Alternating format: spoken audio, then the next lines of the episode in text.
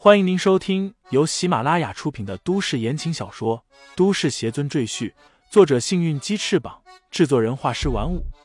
感兴趣的朋友请看主页，点亮我的关注，点亮你的夜空。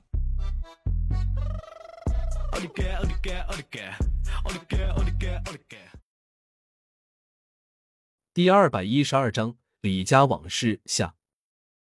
为了确定这一点，李承前开口问道：那个女人也是修仙者吗？关伯纯道：我在她的身上感受到了一丝灵气，应该是修仙者，不过她的修炼法门似乎并不正宗，所以灵气不纯，法术威力也不大。可是段柔和婵儿依然不是他们三个人的对手，都被他们抓走了。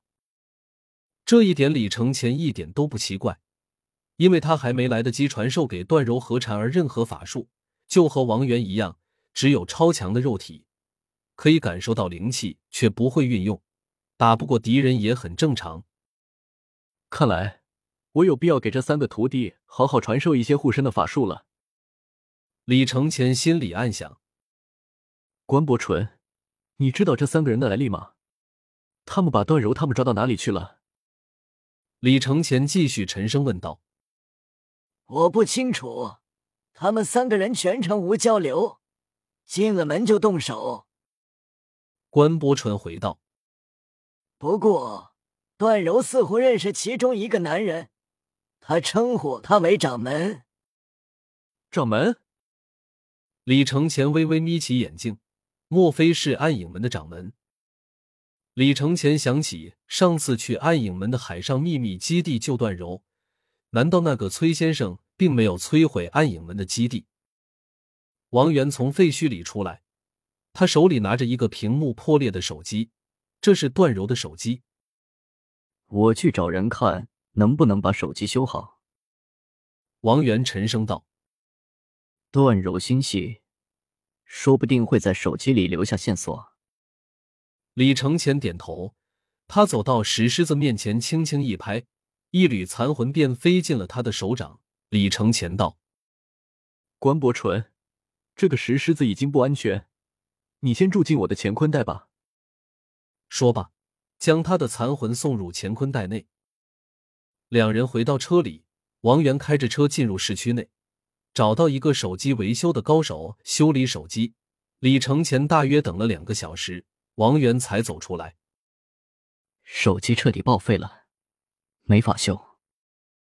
王源叹口气道：不过手机的内存信息还能读取，我们查了一下，段柔在出事之前向手机里存了一个号码。说吧，将号码说给了李承前听。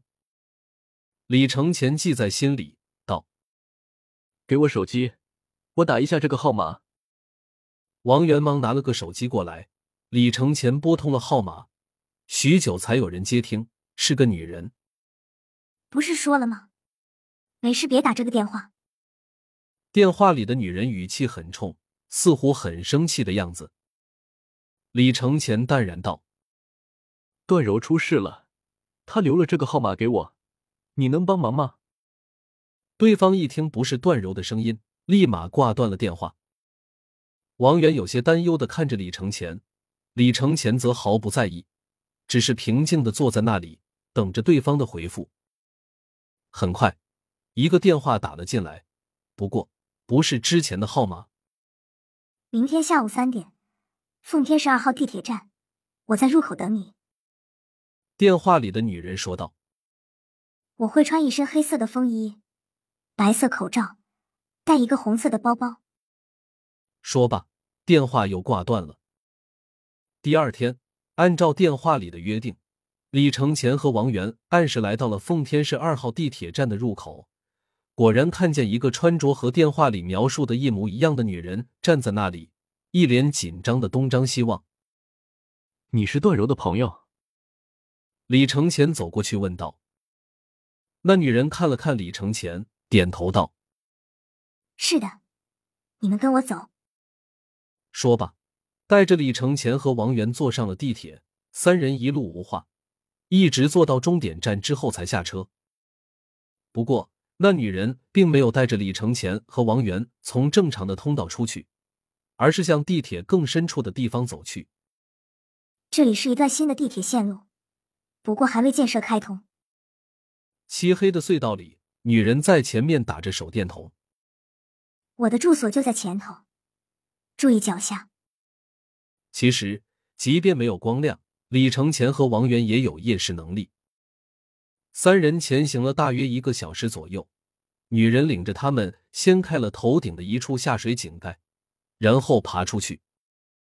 眼前是一处废弃的机械加工厂，看年头应该有四五十年的历史了，可能是炎夏建国的时候这个工厂就有了。我就住在这里。女人领着李承前和王源走进工厂里，她轻车熟路地绕过厂房和车间，来到了工厂最里面一间隐秘的小铁皮房前。女人打开门，把二人请进来，她说道：我的样子可能会吓到你们。说吧，便摘掉了口罩。王源顿时瞪大了眼睛，而李承前则面色如常。只见这女人的下半张脸的皮肤似乎都被硫酸灼烧过，坑坑洼洼，甚至连嘴唇都被腐蚀掉了，一口牙就这么露在外面，显得异常惊悚。女人拿起水杯喝了一口水，因为没有嘴唇，结果那水都顺着牙缝流了下来。说吧，段柔怎么了？女人用毛巾擦了擦嘴角和衣服上的水渍，开口问道。李承前道：他被人抓走了，他应该认识其中一个人，他冲对方叫掌门。女人的动作顿时停下来，脸上出现畏惧的神色，半晌才叹口气道：他到底也没有逃出掌门的手心。我要去救他，你能帮我吗？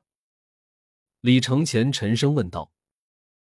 女人想都没想，摇头道：不能。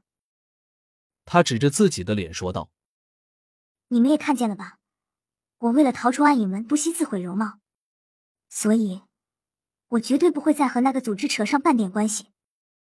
而且我也要奉劝你们别费心了。女人摇着头说：段柔被抓回去是必死无疑的，你们不知道暗影门的恐怖，你们去了就是找死，何必再搭上自己的性命去做无用的事情。李承前道：段柔是我的朋友，我必须去救她，哪怕是龙潭虎穴我也要闯一闯。他看向女人问道：段柔不是你的朋友吗？你难道不想救她？救人先救己。女人冷声说道：我没本事救她，我也不敢去救她。王源急道：你只要把暗影门的位置告诉我们，我们自己去救人，这总可以了吧？那也不行。女人斩钉截铁地拒绝道：如果你们被抓，根本承受不了暗影门的酷刑，一定会把我的位置招供出去。她看向四周，缓缓道：我好不容易找了个安身之所，绝不能让你们毁了。就在这时，门外忽然传来一个男人的笑声：这地方确实是个很好的藏身之地啊，雪绒花，别来无恙啊！听众朋友们，本集已播讲完毕，欢迎订阅专辑，投喂月票支持我。你的微醺夜晚，有我的下集陪伴。